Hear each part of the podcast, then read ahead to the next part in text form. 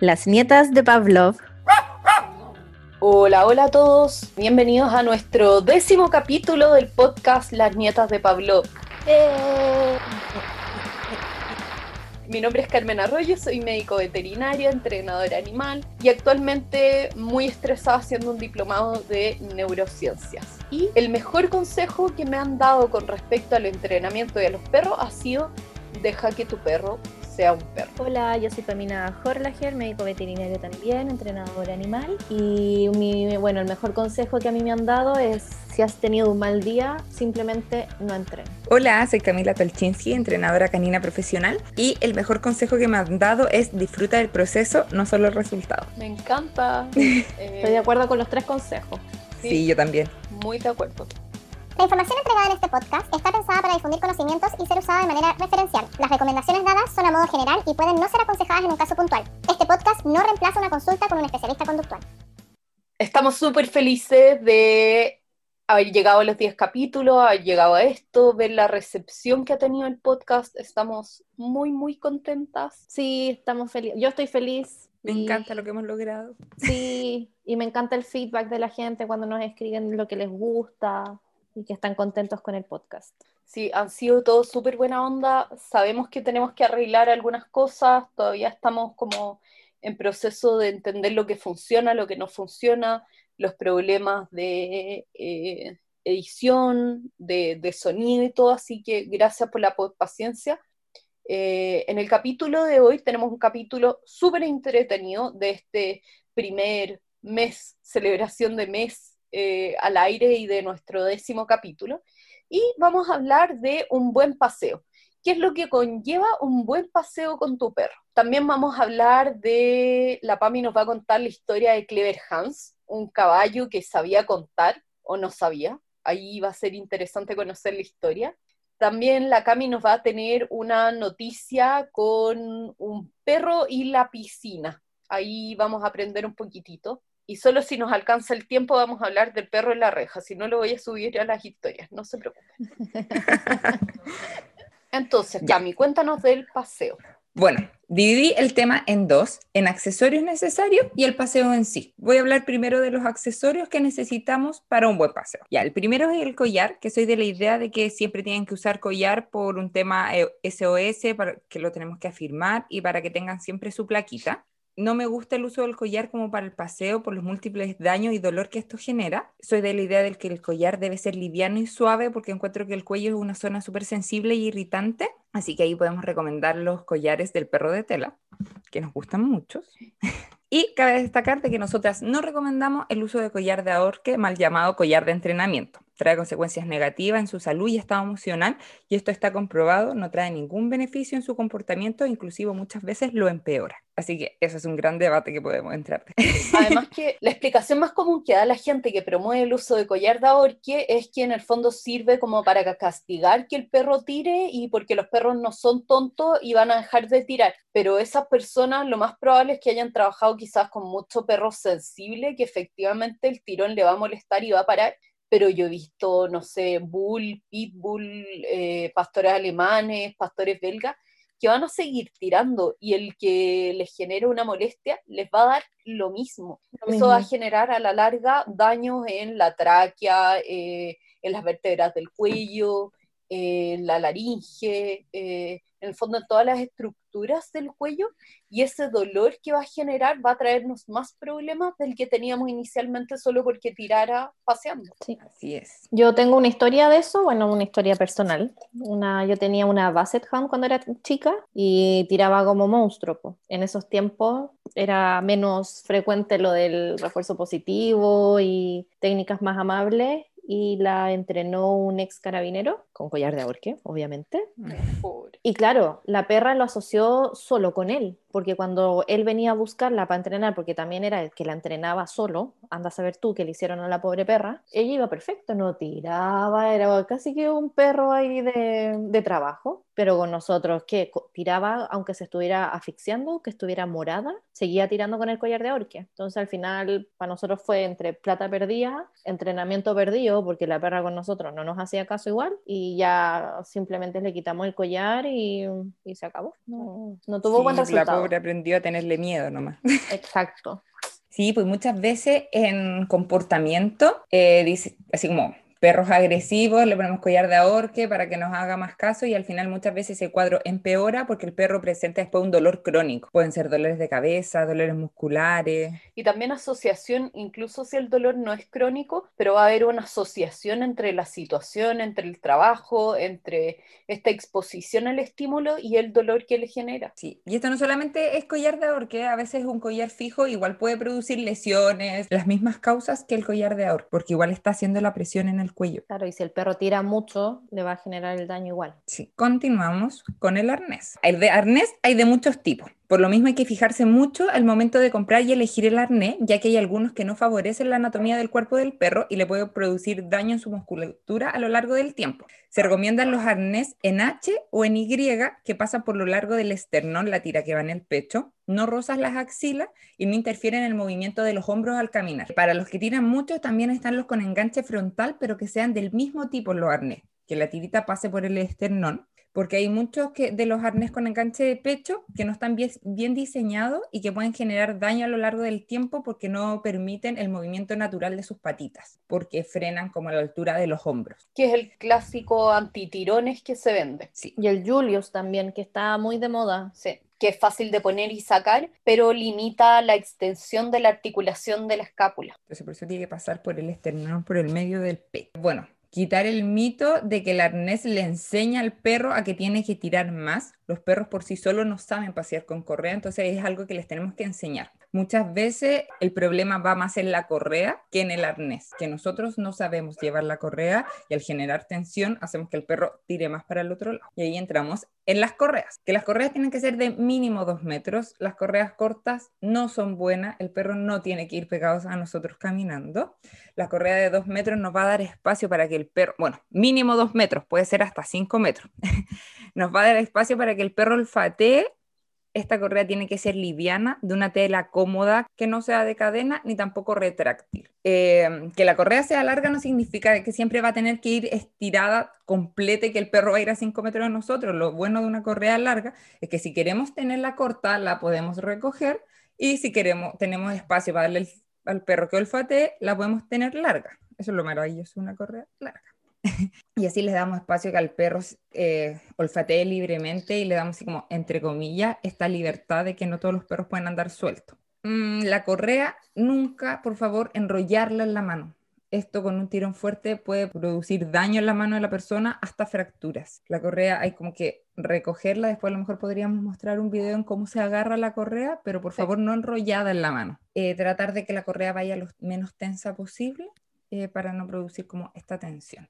También están las correas de doble mosquetón que nos pueden ayudar con los arneses que tienen enganche frontal que se pueden enganchar en el pecho y en la espalda. Oye, lo otro, lo otro importante tal vez también de mencionar que de la correa larga, la idea es que la correa siempre esté por sobre el codo del perro porque así evitamos que se le enreden las patas. Claro. Porque también si se les enredan en las patas y hacen un tirón fuerte, también les podría generar a ellos lesiones. Y es una habilidad, yo sé que mucha gente se complica la primera vez que ve una correa larga y deciden optar por una correa retráctil que no se les enreda ni nada, pero tenemos que tener claro que no es lo mismo. Una correa retráctil de 5 metros versus una correa fija de 5 metros, quizás para la persona pueda parecer mucho más cómodo la correa retráctil, porque el perro no se va enredando, nunca se le enredan las patas y todo. Pero tenemos que pensar que para que la correa se estire, una correa retráctil, tiene que haber tensión. Y lo que le estamos enseñando al perro es que si tú tiras, te doy espacio. Entonces, básicamente la correa retráctil es una correa de entrenamiento para que el perro aprenda a tirar. Y no digo que ningún perro la pueda ocupar. No soy tan tajante como otra gente. Creo que hay personas que pasan con correa retráctil y les puedan dar perfecto pero les puede andar perfecto porque ese perro ya sabe pasear. Eso iba a decir. Pero si no, tienes que pasarte fija y aprender la habilidad. Esto es una habilidad y es como que la correa larga debería manejarse como lo hace la gente que pesca con mosca, que uno da cuerda y la va recogiendo todo el rato para en el fondo mantenerla a la altura del hombro del perro para que no se caiga y se enrede, y bueno, si se enrede, estar desenredando al perro, no pasa nada, y estarla recogiendo y dándole correa. Sí. es lo mismo que el collar, pues tampoco satanizamos de que todos los perros no pueden pasar pasear con collar. Hay perros de que saben caminar súper bien, de que nunca van a tirar, que al final van con correa porque por ley tenemos que andar con el perro con correa en la calle y que ese collar no le va a generar daño al perro si no anda con arnés. Pero lo que hacemos son recomendaciones en generales, en la mayor parte de lo que creen. Así es. Ya, continúo. Premios. Llevar premios en los paseos nos va a facilitar un montón guiar esta conducta sin necesidad de hacerlos con tirones. Y así vamos premiando a nuestros perros pues, de lo que sí queremos que ellos vayan haciendo. Aparte hay muchas cosas que podemos entrenar en la calle que son súper necesarias. Estos perros de hotel están on fire hoy día. Sí, Tengo un montón de bulla. Bueno, y lo que por favor tampoco puede faltar nunca en un paseo son las bolsas para caca. Es muy desagradable pisar caca. Súper uno que ya se ha vuelto mamá y de repente se quiere sentar en un pastito y no encontrar espacio sin caca, ¡ay, que da rabia eso! Y para los que tienen perros que comen caca, también es súper desagradable. Andar sorteando ahí, esquivando todas las cacas. Ya, y lo otro es que nos vamos a la parte del paseo en sí. Ya, siempre tenemos que partir por la base de que nuestros perros no, no nace sabiendo andar con correa puesta, sino que nosotros tenemos que enseñarle a usar la correa que al salir a la calle tenemos un bombardeo de información y es normal que nuestro perro se vuelva loco y quiera olfatear por todas partes. Por eso es súper importante enseñarle a caminar sin tirar de la correa adentro de la casa, antes de salir. Bueno, estuve en un webinar hace unas semanas con Ian Dunbar y él hablaba de que le deberíamos enseñar a un cachorro antes de salir por primera vez a la calle, porque si no, cuando ya salimos a la calle, ya le estamos enseñando al perro de que se camina tirando y andando como loco. Que hay dos cosas que le tenemos que enseñar al perro, que es caminar con la correa y el junto con correa. Porque si bien nosotros no vamos todo el rato con los perros en junto caminando por la calle, sino que a veces le damos su espacio de que puede ir olfateando, pero a veces sí es necesario que el perro tiene que ir al lado de nosotros porque va pasando muchas personas, porque tenemos que cruzar la calle y no se puede ir moviendo por todos lados. Entonces es importante las dos cosas. Tenemos que partir entrenando adentro de la casa y es súper importante que la correa no solo aparezca al momento de salir, sino que trabajar adentro de la casa porque si no, la correa hace de que el perro explote en emociones, de que su ansiedad sea gigante y muchas veces salimos con perros demasiado ansiosos a la calle y que al salir a la calle y hay un millón de estímulos, tenemos un perro mucho más ansioso. Entonces, hacer trabajos con correa dentro de la casa es un buen consejo. y entrando en el tema del paseo de calidad, los perros conocen el mundo a través de su nariz. Entonces, es súper importante que nosotros tenemos que dejar que los perros olfateen libremente en el pasto, en la calle, en todas partes, porque así como nosotros vamos mirando, ellos van con su nariz. Como nosotros recibimos un montón de WhatsApp y estamos mirando el celular, ellos asimismo en un arbolito. Entonces hay que dejar a los perros que exploren porque así están ocupando su cabecita. En este mismo webinar que estuve, Ian Dunbar contaba que hizo un experimento que tenía dos grupos de perros. A un grupo les dejó correr durante una hora libre, al otro grupo les hizo un entrenamiento durante una hora, diferentes ejercicios. Después juntaron a los dos grupos de perros y el grupo número dos, el que estuvo entrenando, se echó y se cansó mucho más rápido que el grupo que estuvo corriendo durante una hora. Entonces la conclusión de este estudio es de que si bien el entrenamiento físico es necesario, vamos creando resistencia física. Entonces es súper importante de que los paseos no solamente sea como correr, correr y correr, sino que también tenemos que usar su cabeza. Tenemos que los paseos ojalá dividirlo en distintos espacios donde tengan momento de olfato, donde podamos hacer un poquito de entrenamiento, aparte de hacer su ejercicio físico yo soy de la idea de que si, por ejemplo, en media hora es preferible que recorramos dos cuadras, que el perro vaya olfateando todo o avanzar un kilómetro y no dejarlo olfatear nada. Ya, entonces podemos clasificar los paseos en distintos tipos. Esto se me ocurrió a mí, no lo leí en ninguna parte. Ya, entonces tenemos la típica salida express, que por ejemplo, casi que los perros salgan a hacer pipí. Y yo siempre le digo a la gente que es preferible que el perro salga cinco minutos a que no salga, porque en la cuarentena todos hemos aprendido de que estar encerrados es terrible. Así que eso nos va a hacer ser un poquito más empático con nuestros perros. Así como un paréntesis, aunque el perro tenga patio, aunque el perro tenga patio muy grande, igual es necesario salir. Él ya se olfateó y conoció todo su patio y necesita ver algo más allá, aparte de destacar de que los perros son animales sociales y que a veces si le gusta al perro, necesita como jugar y compartir con otro de su especie, solo si le gusta al perro, no obligar esta interacción. Eso, ahí voy a hacer una acotación como cortita y es lo de la obligatoriedad del paseo. Probablemente ahora me van a estar escuchando algunos alumnos míos y van a decir, ¿qué?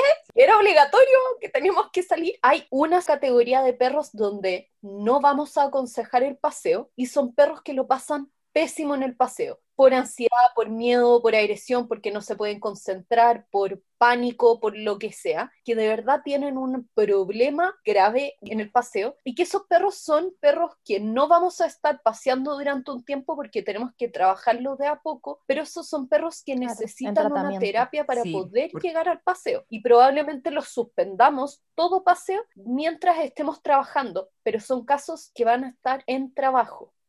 Y es un proceso por el que vamos a llegar al paseo que es nuestra meta, pero no vale nada un paseo que el perro lo esté pasando pésimo. Sí, porque vamos empeorando la situación. Y lo vamos sensibilizando más. Al final, eh, bueno, eso es lo que a mí me pasó con la luz, como nosotros teníamos que hacer paseos obligatorios, porque yo vivo con una señora y no no tenemos terraza, entonces no podía sacarle una terraza a hacer pipí. Se fue sensibilizando cada vez más después de la cuarentena, como nos empezaron a sacar por tramos, no veía mucha gente de una, empeoramos mucho y aparte tuvimos la mala suerte de que esas cosas que no le pasan a nadie me pasaron a mí, de que justo mientras nosotras íbamos volviendo a la casa después de un paseo decente, chocaron dos veces autos en la esquina de mi casa y ahí terminé de perderla. Ahí ya tuve que hacer otro manejo porque la pobre ya, si no se murió de un infarto, tuve suerte. Entonces, sí, pues en caso de perros que lo pasan mal en el paseo, es mejor suspenderlos y buscar un profesional que te ayude a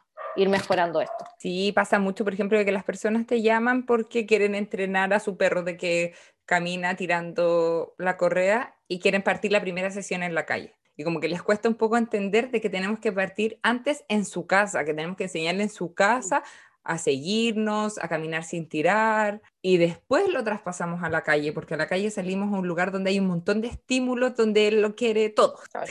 es importante también que tenemos que identificar la, la causa del, del tironeo del perro, porque al final no siempre tiran porque no saben andar con correa, algunos tiran porque, no sé, saben que en cierto lugar específico hay gato y les gusta perseguir gato, otros porque saben que justo por ese, esa ruta que están haciendo llegan a un lugar donde lo sueltan, entonces está con la ansiedad de que quieren que lo suelten, o algunos tiran por miedo y que quieren volver a casa.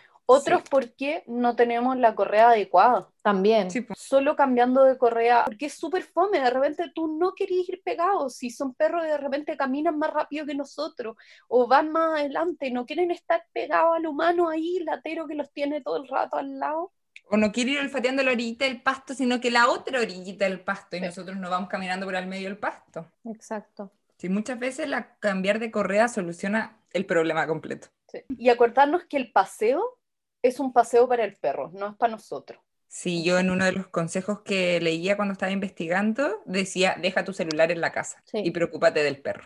Yo soy de esas, de hecho yo cuando salgo con las perras no, en general no llevo, ahora lo llevo porque a la luz le puso un GPS, mm. cuando para las madrigueras, pero en general eh, yo antes salía sin teléfono porque obvio, veo muchas veces en la calle gente whatsappeando, no sé qué, no sé cuánto, el perro con correa extensible a la mierda y uno ve el lenguaje corporal y es ese perro se le va a tirar a esa persona que va pasando al lado. Y el dueño ni enterándose de nada. Sí, podemos prevenir un montón de problemas tomando la atención al perro. Para que disfrute al final. Si el perro quiere salir del departamento y quedarse una hora oliendo solo el árbol de afuera de la casa, tú no eres quien para decirle, no, es que tenemos que dar la vuelta a la cuadra. Porque creo que el ejemplo que la Cami dijo que ella prefería dos cuadras a un kilómetro está perfecto, pero yo lo exagero incluso más. Yo prefiero que este perro huela dos árboles y que lo haga feliz, y eso era lo que era, y hiciera pipí en sus dos arbolitos y nos devolvemos a estarlo forzando a dar una vuelta si no va a ser bajo sus propios términos, porque es su minuto. Le tenemos una vida tan controlada, tan eh, hipoestimulada, sin ninguna conexión con el mundo. En verdad tenemos al perro secuestrado dentro de nuestra casa. es su minuto. Sí. sí, así es. Ya, continúo porque después me faltan cosas. Ya, la salida larga la dividí que en distintas secciones, que por ejemplo en una salida podemos aprovechar de entrenar y reforzar algunas conductas que tiene que tener su momento de, olfato y ejercicio físico, que eso lo podemos hacer con perros que les gusta compartir con otros perros, que ahí podemos ir a una placita donde se encuentra con más perros. A mí no me gustan mucho los caniles, soy de la idea de que muchas veces los caniles hay mucho bullying y siempre ser el pajarito nuevo es súper traumante. Sí. Y me pasa mucho de que en los caniles muchos tutores son de los que entran, sueltan a su perro y se pegan en el celular o conversando y no están enfocados de si su perro lo está pasando mal o si su perro está haciendo que otro perro lo pase mal. Completamente de acuerdo. Yo también no soy partidaria de de ir a los, a los parques de perros. Sí. Aunque depende, obviamente no existe el absolutismo. Sí, pues, ahí de repente tienen grupos de perros amigos y lo pasan súper bien cuando se topan con ese grupo, pero recalcar lo anterior, no tenemos que obligar a nuestro perro a hacer una interacción si él no lo quiere. Exacto. Y sacar a nuestro perro si sentimos de que está siendo bulliado por otro perro. ¿Existe la palabra todo existe. Le están haciendo bullying. y también puede ser de que nuestro perro no le caiga bien al resto de los perros y ahí también tenemos que sacar a nuestro perro. O que nuestro perro es el que hace el bullying y también ahí hay que sacarlo. Entonces eso cabe para decirle a la gente que tiene que estar súper pendiente del lenguaje corporal de nuestro perro y del otro perro con el que está teniendo interacción nuestro perro. Em, sí, yo no soy partidaria tampoco de llevar juguetes al parque. Siento que muchas veces los perros se obsesionan con esto de pelota, pelota, pelota y no logran conectarse con el ambiente, disfrutar el parque, olfatear, sino que están todo el rato pendientes de la pelota, la pelota, de pelota y ahí sería solamente un cansancio físico y se lo ocuparía más para la casa. Y además de eso, que muchos perros en el parque sobre todo si es que uno lleva la pelota a los caniles, es que empiezan a generar protección de recursos. Entonces puede llegar a ser un punto de conflicto entre perros dentro del canil. Así es. Y una técnica que me gusta hacer mucho es en momentos de mucha ansiedad en el paseo o al final del paseo, es como poner un momento calmado, sentarnos, hacerle cariñito, así como podemos estar tranquilos aquí y no siempre en la calle es locura absoluta. Y pasa mucho, por ejemplo, en cachorro de que sus picos de ansiedad están muy elevados, mejor pausemos el juego, hagamos un recreo, nos vamos al lado, nos sentamos cinco minutos tranquilos y después volvemos a jugar o volvemos a seguir paseando. Y a veces pasa mucho de que perros llegan muy ansiosos después del paseo de su casa y ahí les recomiendo a los dueños, así como 10, 15 minutos antes de terminar el paseo, lo mismo, sentarse, calmado, casi disfrutar el ambiente, así como miremos lo que pasa. Sí, me parece bien, porque aparte hay muchos perros que no saben no hacer nada. Entonces, están constantemente buscando qué hacer, no, no pueden concentrarse en el, mira, voy a olfatear este árbol, está bonito, mira, mi, tutora se sentó, me voy a sentar con ella un, rato en el pasto a relajarme, no, están constantemente buscando, ya, ¿y ahora qué hago? Y me pongo a sacar pedazos de pasto y mira, encontré una roca, una piedra, y agarro la piedra para que me la tiren, y una rama, y están como todo el rato así como súper sobreestimulados y no logran esta tranquilidad. Sí, Así que me gusta mucho recomendar eso, como al final del paseo sobre todo. Y bueno, después venía em, mi tips de descubrir por qué nuestro perro tira de la correa, pero la Pami ya lo dijo. que no siempre es por no saber pasear, sino que pueden haber otros problemas detrás. Muchas veces puede ser miedo de que tiran porque quieren como correr al infinito o volver a su casa. Mm, yo tengo un perro que trabajamos por eso, que cuando llegó era un perro rescatado, eh, no había muchos antecedentes de él de antes y la primera vez que lo sacaron a, a, pasear, el perro fue como que puso así, como que prendió el motor salió tirando y avanzaba en línea recta, no olía, no hacía pipí, no hacía caca. Y eso también, cuando su perro no huele, no hace pipí, no hace caca en el paseo, esos son en general señales que nos va dando nuestro perro de que feliz, feliz no está en el paseo y no está relajado.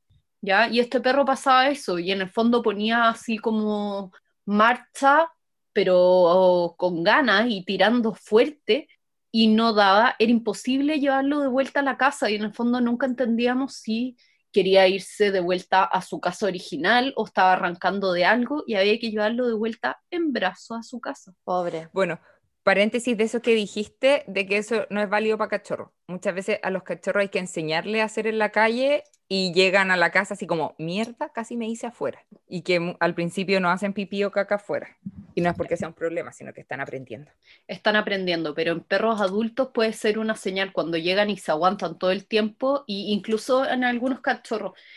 El pipí y la caca son señales que les dan información a otros perros.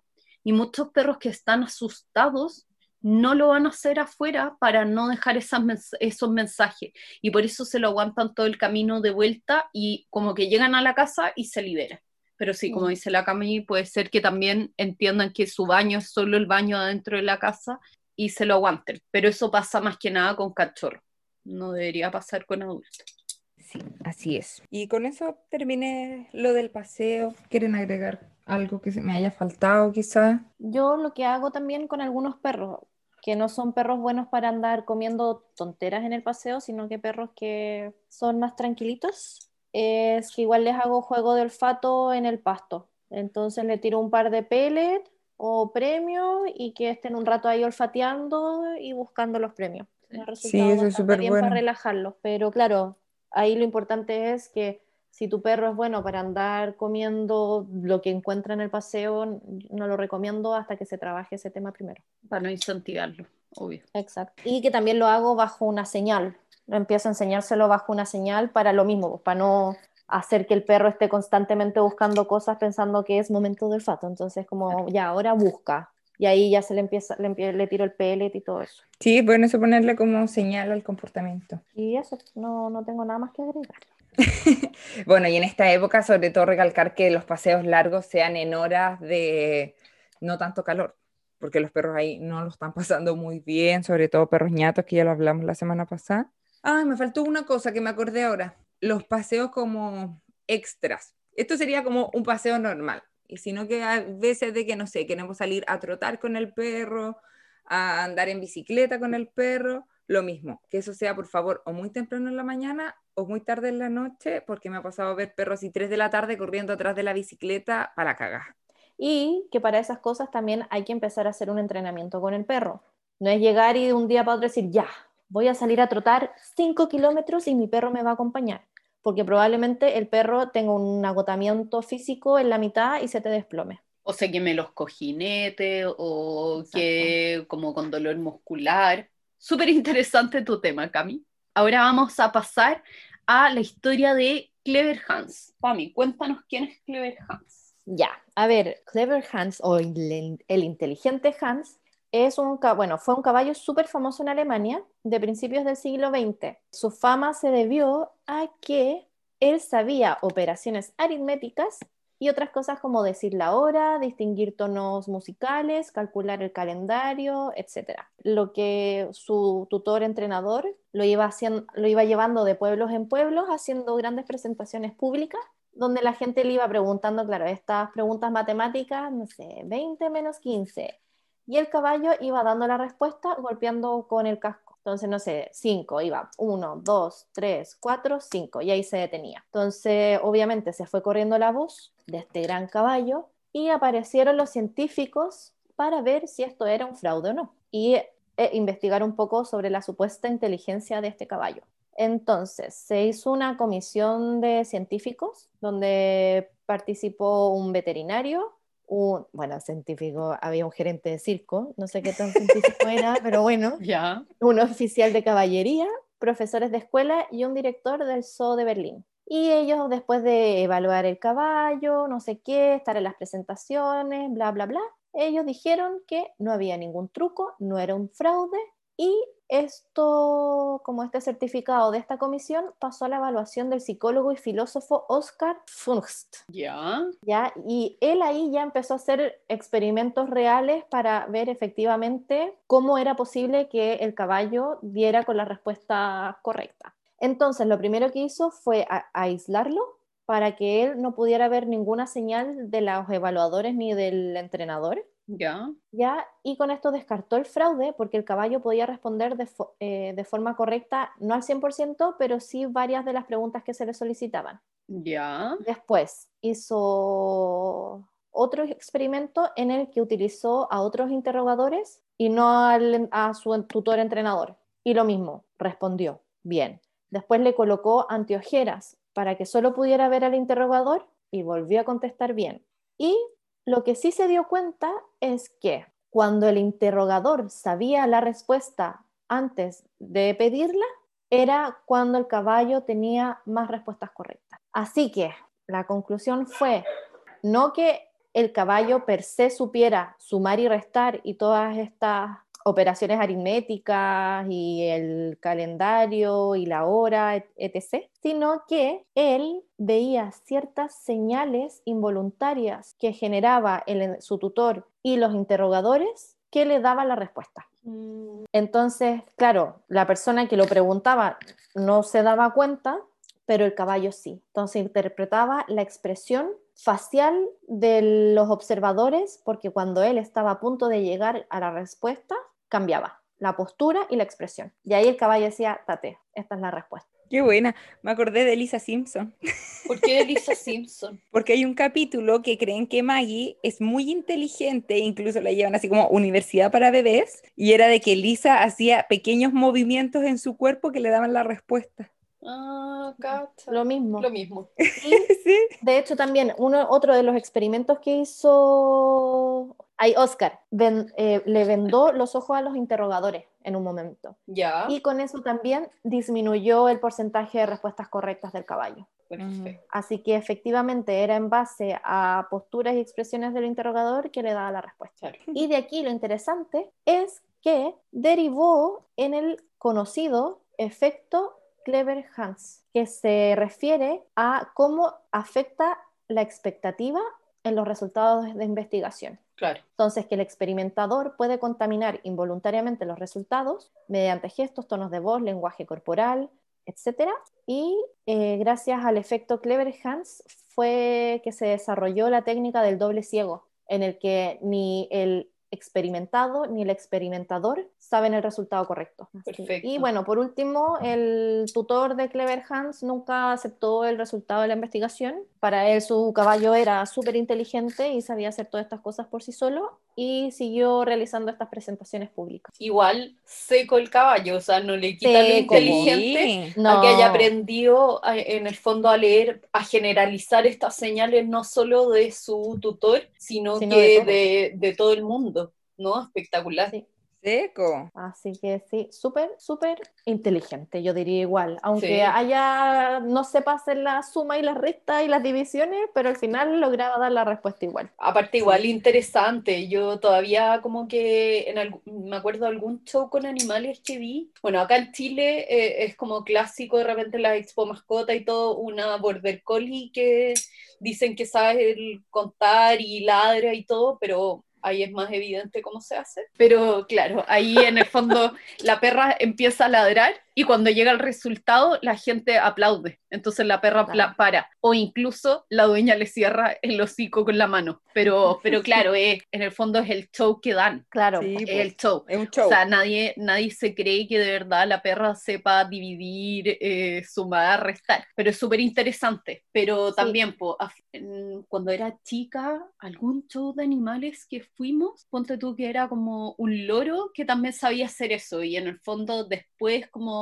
que te explicaban que en el fondo era el loro reaccionaba, era un guacamayo, y reaccionaba a los aplausos de la gente. Entonces él hacía ruidos con la pata hasta que la gente como que se emocionaba y aplaudía como, oh, lo logró. Y si no, seguía nomás. claro. Hoy es que los animales nos sorprenden. Son secos. Así que eso con Clever Hans. Buena, me gusta, me gusta Clever Hans. Aparte que ahora se han empezado a hacer mucho trabajo especialmente de esto, de ver si los animales pueden con- entender conceptos abstractos que nosotros hemos inventado, como los números, como las matemáticas y todo. Hay un trabajo súper interesante de... eh, Ken Ramírez. hay un trabajo súper interesante de Ken Ramírez ahora con el pensamiento abstracto y pueden tomar sus cursos eh, en que le enseña a los perros a contar hacer restas, hacer sumas básicas, es súper interesante, pero ahí les Sí. enseña. Es súper, súper, súper interesante ver ese trabajo. Sí, es que el tío Ken es bacán. Tío, que somos sus fans. Sí, y lo otro que se está haciendo también es estudios de cantidades, de si son capaces de, de entender esto de las cantidades. po. Sí, pues es que Entonces, se ha hecho en otras especies y en interesante. perro también. Sí. En el fondo, si tienen el concepto de más, menos, Sí, sí, súper que súper interesante. interesante. Podríamos dedicarle un capítulo más adelante a todo esto del pensamiento abstracto. Sí, me parece muy bien. Sí. Irnos en la filosófica, la teoría de la mente. Y hay gente, yo sé que nos escucha muchas personas que les ha gustado que hablamos como en súper simple algunos temas, pero probablemente empecemos a adentrarnos en temas más complejos, pero los vamos a hacer súper simples para que llegue a todo el mundo y podamos contarles de temas que se están haciendo, que va más allá de la obediencia básica o de los juegos del olfato. Si la idea es que así como hace, no sé, cinco, seis, siete años, no se hablaba de las alfombras olfativas. Era rarísimo pillar una alfombra olfativa y ahora yo llego a las casas del dueño como que recién tienen un perro y ya tienen su alfombra olfativa, entienden de juegos de olfato, entienden de enriquecimiento ambiental. Así hay que seguir con otras cosas. Claro, para ir expandiendo los conocimientos. Vamos evolucionando. Así es. Me encanta. Ya, Cami, ahora mm, vamos con tu noticia.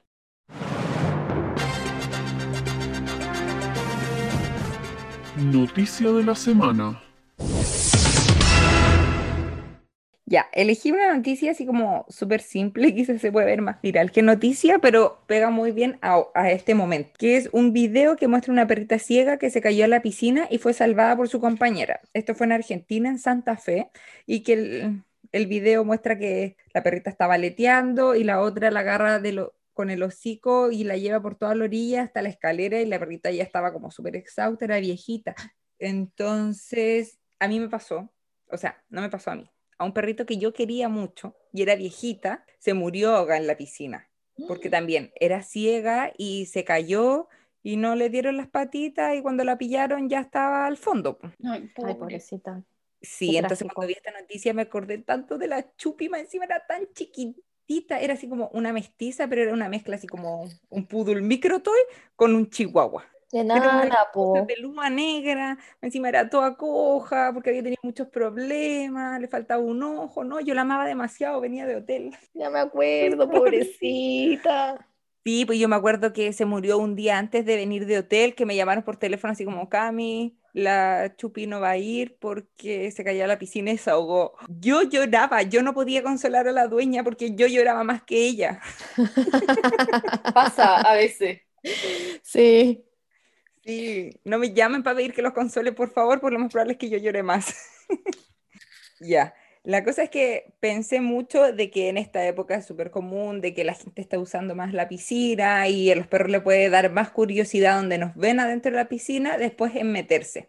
Y yo creo cuando tenemos perros chicos, perros viejitos, es a lo mejor igual de necesario poner rejas en la piscina como si tuviéramos un niño chico, porque a veces no podemos estar en supervisión todo el tiempo y se pueden caer y la fatiga muscular no les va a dar para estar nadando todo el rato, muchas veces no le da la- el impulso para salir. Entonces tenemos que enseñarle, si nosotros queremos que nuestro perro se meta a la piscina, enseñarle por dónde tiene que entrar y por dónde tiene que salir, para cuando esté en el agua sepa hacia dónde tiene que nadar para llegar a la escalera. Y si se les cae un día su animal el- al agua, yo sé que uno quiere rescatarlo al tiro, pero ayúdenlo a llegar a donde pueda salirse solo. No lo dejen salirse por cualquier lado, porque quizás un perro grande y con poco pelo va a poder salir fácil por cualquier parte de la piscina, pero un perro más pequeño no lo va a poder hacer, o un perro con mucho pelo porque ese pelo mojado pesa. Entonces, llévenlo y oblíguenlo a que salga por la escalera si es que su piscina tiene. y si lo no mismo. tiene, hay unas, venden unas como bandejas, que son como unas, unas rampas para, o ramplas, Tenemos Una esta rampa. discusión siempre. Pero rampa.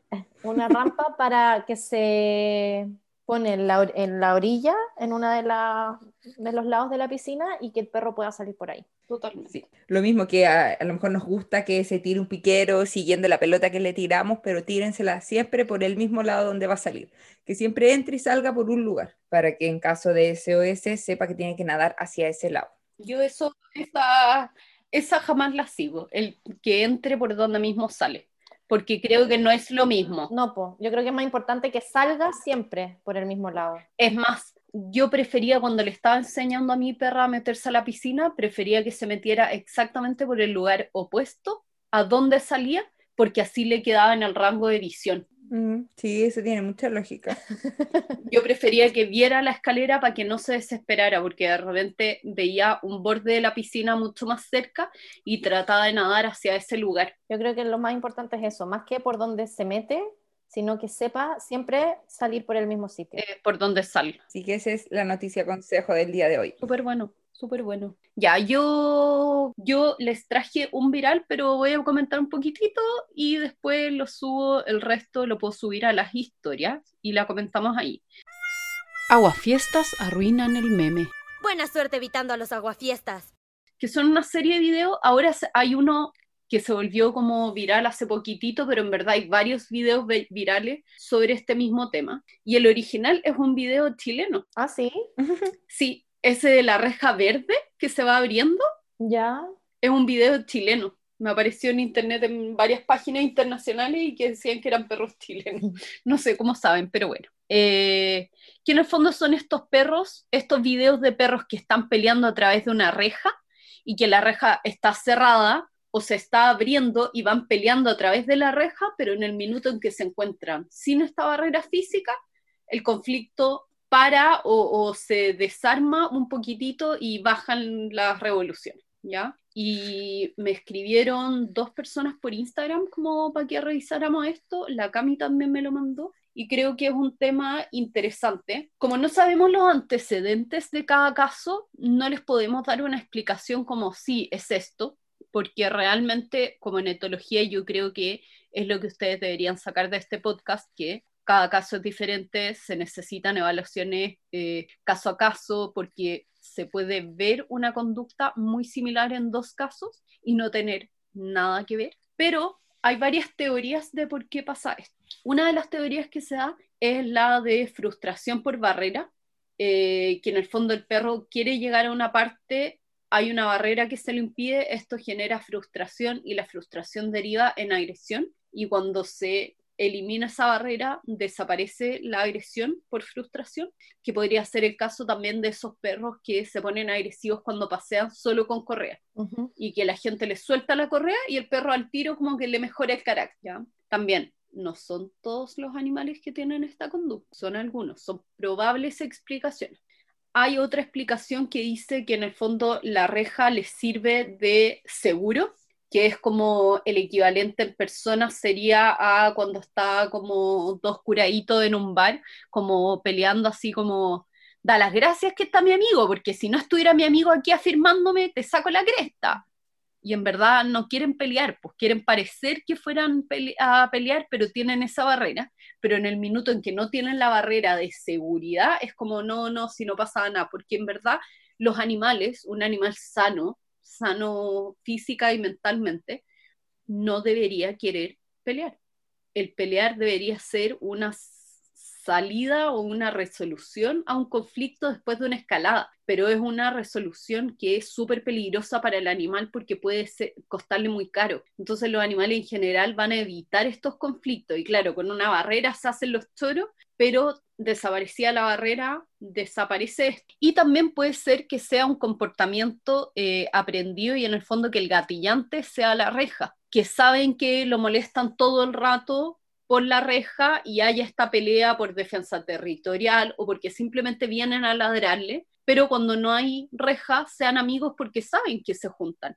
Y en el fondo ahí tenemos eh, la reja que funciona como un estímulo discriminativo de la conducta que tiene que tener. Me encanta. Así que eso, no sé si tienen algo que aportar. No, solo decir que yo le digo eso el efecto reja, que Sí, es tan El típico. efecto reja, sí. sí. Sí, es muy común. Y muchas veces perros que no son peleadores, nada, como que se desesperan de que el otro perro esté ladrando adentro y como que ladran así como por vocalización nomás. Sí. Lo que sí yo quiero agregar, pero no, bueno, no es del caso de esto del video, sino que del efecto reja per se, que en muchos casos también cuando uno tiene más de un perro, puede generar agresividad redirigida hacia el otro perro. Eso es Claro. muy común. Que eso también lo podemos Sí. hablar en otro capítulo más, más, más extenso. Sí. Y en el caso de, eh, y hay, bueno, en este caso yo creo que es menos probable, pero les puede pasar de repente con perros que, que presentan conductas de, eh, como de agresión o, o ladrillo o morder o gruñir, que lo hacen cuando están con correa o que están adentro de sus cajas de transporte, de sus quienes. Y también se puede dar porque no tienen cómo arrancar y es una conducta en el fondo más defensiva, porque en el fondo saben que no tienen ese espacio abierto. Y yo puedo ponerles un ejemplo. Mi perra que era agresiva, que tenía, bueno, millones de problemas, pero uno de sus problemas era, por ejemplo, en el auto, se ponía sumamente agresiva si alguien se acercaba desde afuera al auto. Pero eso no pasaba si tenía las puertas abiertas del auto. Era solo si se sentía encerrada porque en el fondo lo que le daba susto a ella era no tener cómo arrancar de alguien que se le venía acercando. Claro. Entonces, si uno le daba maneras de salir, no tenía problema. Y ahí no era que al principio a mí me decían, ah, está protegiendo su caja o está protegiendo el auto. Y no, no lo protegía, porque si tenía las puertas abiertas y ella sabía que podía salirse, No no lo protegía, le daba lo mismo. Mm. En el fondo era un tema como de defenderse ante una sensación de, de no tener a dónde arrancar. Así que eso, ese era como el video que ahora me lo han mandado mucha gente, me dicen, pero como, ¿por qué? ¿Por qué pasa Sí. esto? Y perros así. Pero heavy, una pelea como a través de la reja, le abren la reja y tú decís, se van a matar. Y no, y como, ah, y, y se desinfla el conflicto. Ahora, por favor, si tienen a dos perros que los están viendo pelear por la reja, ni se les ocurra abrir la reja para solucionar el conflicto Sí. estos son casos puntuales. Hay otros perros que si les abres la reja, se van va a ir a matar. Sí. Entonces, por favor, no crean que esto es una regla ni nada. Como repetimos muchas veces en este podcast y lo tenemos en nuestro disclaimer, estos son consejos y, y explicaciones que nosotros damos de manera general, pero cada caso se tiene que ver de manera puntual. Sí. ¿ya? Así es. Así que eso con el capítulo de hoy día. Recomendaciones, algo que quieran recomendar. Correas largas son lo mejor cuando uno Sí. aprende a usarlas. Son súper cómodas. Cuesta un poco agarrar el ritmo del, del soltar y, re- y recoger, pero la verdad que después ya uno no se da ni cuenta que una correa de 3 metros o de 5 metros. Un buen arnés, cambien de verdad de collar arnés. Sí, súper bueno. Arnés y arnés de buena calidad y correa larga. Y como sorpresa para todos los que se hayan quedado aquí hasta el fin, tenemos para regalar, para celebrar nuestro décimo capítulo y nuestro mes al aire, ya disponibles en muchas plataformas, eh, tenemos un concurso. Y en este concurso vamos a estar sorteando un montón de premios que van a poder verlos eh, a partir de mañana o del jueves. Yo creo que el jueves voy a lanzar el concurso. Van a poder verlo en nuestro Instagram y vamos a estar sorteando un set de collar y correa del perro de tela, que es nuestro nuevo auspiciador del podcast. Así que un aplauso para ellos. Gracias. También tenemos a Venupet, nuestro otro nuevo auspiciador permanente en este podcast. Ey. Venupet es una tienda online de productos de mascota, de juguetes, de productos de limpieza, correas, collares, eh, etcétera. Súper buena con la PAMI, conocimos esta tienda desde que partió con la dueña ahí haciendo mordedores a mano para perros. Sí, Eh, que ha crecido un montón. Sí, y ha crecido un montón esta tienda, en verdad, es verdad. Eh, y nos va a estar acompañando ahora. Y ellos nos dieron un bolso de premio, así que un aplauso para ellos. Bravo.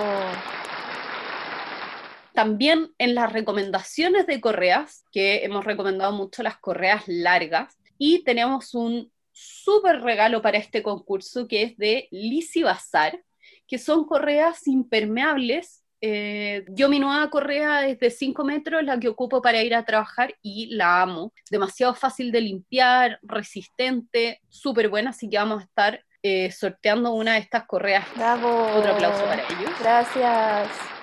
Y también agradecerle a nuestros auspiciadores eh, Los primeros a los auspiciadores. primeros, que son eh, Medvet Arom y We Care Pets, que también van a estar aportando con premios para este concurso.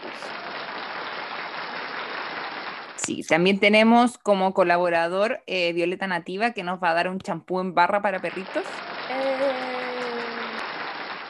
Yo voy a dar una alfombra olfativa de las que hago. Eh, eh, eh.